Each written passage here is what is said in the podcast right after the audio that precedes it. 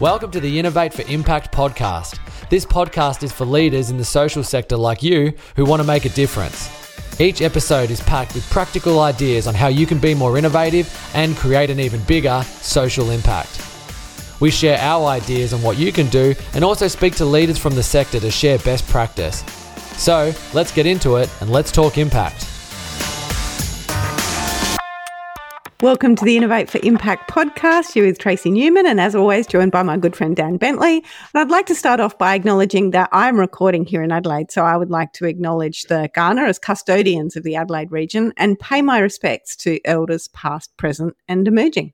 Yeah, and I'm based in the inner west of Melbourne, so I'd like to pay my respects to the traditional owners on the land on which I'm located on, and they are the Boon Wurrung people of the Kulin Nations. And I'd also like to pay my respects to the elders past, present and emerging. Great, thank you. So to kick off today, Dan, what is it we're talking about? Today we want to talk about the co in co-design. Like, what does it actually mean? And I'm not talking about a dictionary definition. We're not going to talk about, all different things that co could stand for, because it's kind of obvious what it means. But what we want to talk about in particular is, in practice, what does the co mean? And where this is coming from is we've picked this up off a number of different conversations we've had recently, where sometimes people are thinking that co-design is actually just about the voice of lived experience and just about the voice of your clients or the people you support. And that's what we want to sort of unpack today. Is it just about that, or is it that co really standing for, well, it's actually everybody? Yeah, that's right. So it's a really important topic, because what we're finding is that now some people are thinking that, I guess, to do it well and to do it right, that they need to be prepared to kind of hand over all power and everything to people with lived experience. And that, of course, makes it really difficult for people to be able to integrate this way of working into their organisation, because there's all of those sort of concerns and fears that go alongside of that gets in the way of really being able to meaningfully include the voice of lived experience. I mean, the whole idea of co-design is that you have all those different perspectives and you end up with a far better outcome than if you only have a room full of experts. But I guess there's different types of expertise, and so you want to make sure that you've got diversity in that expertise that you've got in the room. And again, that could be only the voice of lived experience or only the voice of, those sort of technical experts, whereas we know that it works so much better when you've got that combination. I love this quote. I got this in a book or something when I was like 22 or something. It stuck around me for a long time, but it's, "Not one of us is smarter than all of us." And I think for me, that's what co-design really means, is that it's about all those perspectives. That's where the gold is. It's not that one person's perspective is the answer, because that's what we kind of had before, right? That's what we had as experts saying, this is the answer. And that's kind of where we are today. So just to shift that pendulum to the other side and say, it's just about clients and people with lived experience, is also just kind of just shifting it the other way. But that sweet spot in the middle is what you were sort of saying there, Trace, is that it's all those opinions are valid. It's all those opinions are shared. And it's all those people working together to find something that works from a 360 degree view of the problem, not just one person's perspective of the problem.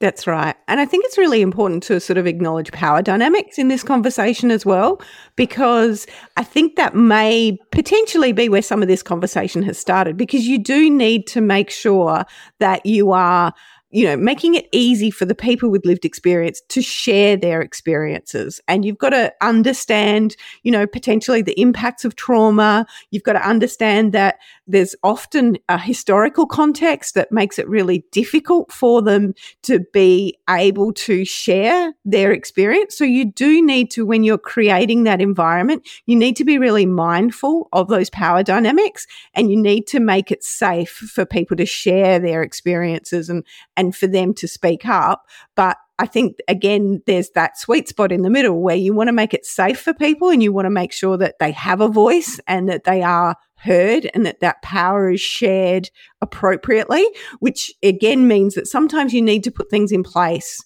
to provide additional support to people with lived experience. But again, that doesn't mean that additional support is all of the power. That means that it's additional support so that they can collaborate effectively. Yeah, that's a really good call out. I hadn't actually thought about where this might be coming from, and I think you're right. I think that's where it might actually be coming from, is that we haven't been doing this traditionally in a lot of organizations. So moving to that way of working and including those voices has meant a lot of additional effort and focus, and also a lot of additional power sharing and those sorts of things, like you just said, Trace. I hadn't really thought about that from that perspective, but you still do need to do that. I don't think you can just chuck these people in a room full of experts and expect for them to swim without anything, like chuck them in the deep end. I think you're right. And you know, if anyone that's listening, we're definitely not saying do that. You know, everyone fight for themselves to get a voice. There is, like Tracy mentioned, still some things that you need to do to make sure that everyone's voice is shared and everybody can contribute equally. There are those sorts of things. So there may need to be additional focus on certain cohorts to help them and empower them to be able to do that. But yes, I guess what we're sort of saying on top of all that though is that once you do that, then it's about let's get everybody to work together. Yeah, yeah. And that does sometimes need to sort of be where your facilitators bring that creativity to be able to design activities that give people the opportunity to be able to participate in a way that's meaningful, that, you know, make sure that they're facilitating those conversations, that make sure that they're preparing everybody before they even get into the room so that people come in, you know, with that clear understanding and have those really rich conversations as well as a co-design team. You know, how are we going to work together? What's really important to us? Do we understand that nobody has veto power in this conversation? You know, for anything other than, you know, I think that's a bad idea, so we're not going to do it. Just doesn't exist in these kind of environments. So doing that work is still very, very important. And that's what really sets you up to be able to collaborate successfully.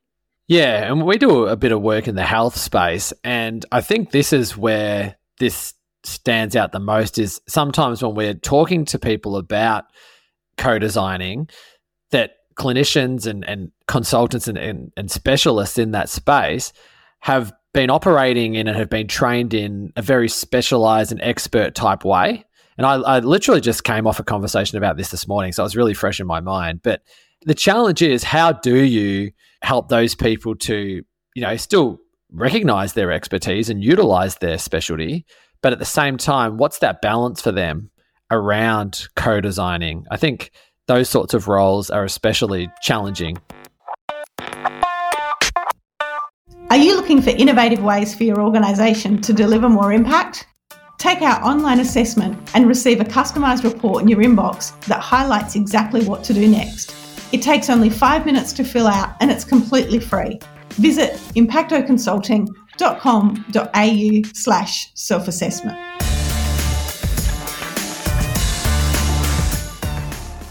I think, again, it's about sometimes there's a little bit of fear in the unknown. I can empathise. You know, when you've spent years learning and years developing your knowledge and your experience and your expertise, to then have the idea that somebody else has more input into what happens than you do, and that all of those years you've spent developing that knowledge and expertise count for nothing. I mean, if I was looking at it through that frame, I would think, well, that's a really bad idea. Like, that's not what I want for myself. And, you know, I mean, there's a reason why people go into these fields, and it's because they care about others and they want to contribute and they want to make a difference. So to be told that, again, their experience and their expertise doesn't help people and doesn't make a difference, that would be really confronting. I would probably, in that same position, go, well, I don't want to progress. I don't want to proceed down this aisle. This seems like a really bad idea. But I think if we stop and think about, no, this is about enhancing that experience and it's about enhancing that expertise. I mean, we've all seen those examples of collaboration where what you create together is so much more effective and powerful than what you create on your own, that really just giving people the opportunity to try and to implement new ways of working and build on their knowledge and experience is the best way of going about it, I think. Yeah, I agree. I at an individual level, I've experienced some really great conversations with medical professionals just in my own, going about my own day-to-day life. And I think where they add a lot of value, and when they do this in a really good way, is when they use their expertise to inform me and educate me, and then give me options and ask me questions around how could this look and what would work for you. I think those sorts of approaches can work really well at an individual level. And then I think when you take it up a level, you know, we quite often talk about the three different levels of co-design. We talk about the individual level. So that's just an example I gave before, like me and a GP or whatever I was, or a specialist that I was talking about. The next level is that program and service level. And then obviously then above that is that executive sort of strategic level of the organization. But if we take it up a level to that program service level, you know, sometimes it can be, we've done a few projects in the past where, you know, we go, here's kind of the science, here's kind of the medical element of it, but in what way would this experience best work for everybody? You're using that expertise to almost sometimes set some guide rails and some parameters around this is where the space that we're going to be creative in and collaborative in, because we know that this is actually the science, and what we want to do is help that stuff to translate into an experience that would be good for you as a patient. Yep. I think that's great example of how you can measure both of those things. I think I also would like to take this conversation a slightly different direction, but also something that I've seen a lot of conversation about that I also think is worth including in this conversation, and that's about the role of the facilitator. So often what I'm hearing is that it's important for the facilitator to have lived experience, and I'm not going to suggest that it's not important for the facilitator to have lived experience, but what I am going to say is it's more important that the facilitator is impartial and that the facilitator is there to facilitate the conversation, not to direct the conversation, not to have input into the conversation, and not to steer the conversation.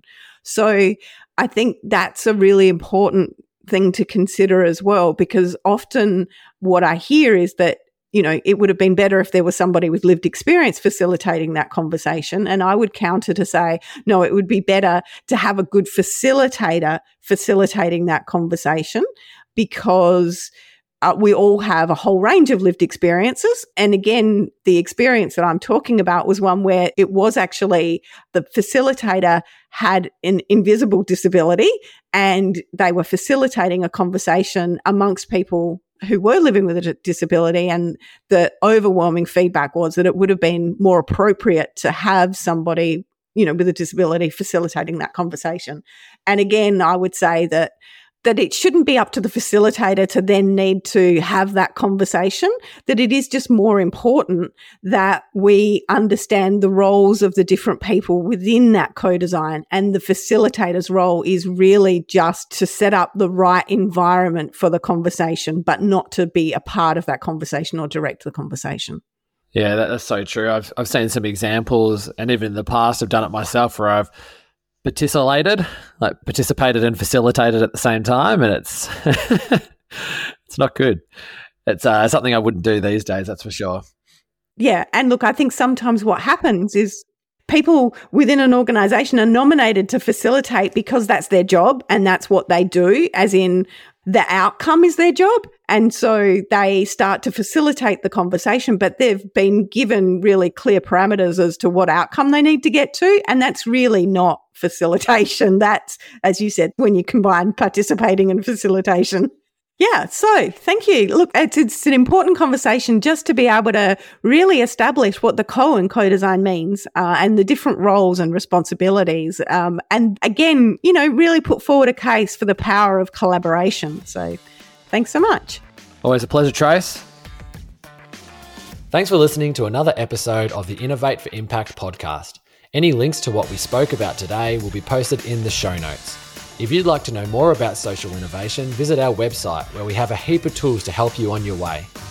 Visit impactoconsulting.com.au. Thanks for listening. Now go out there and make an impact.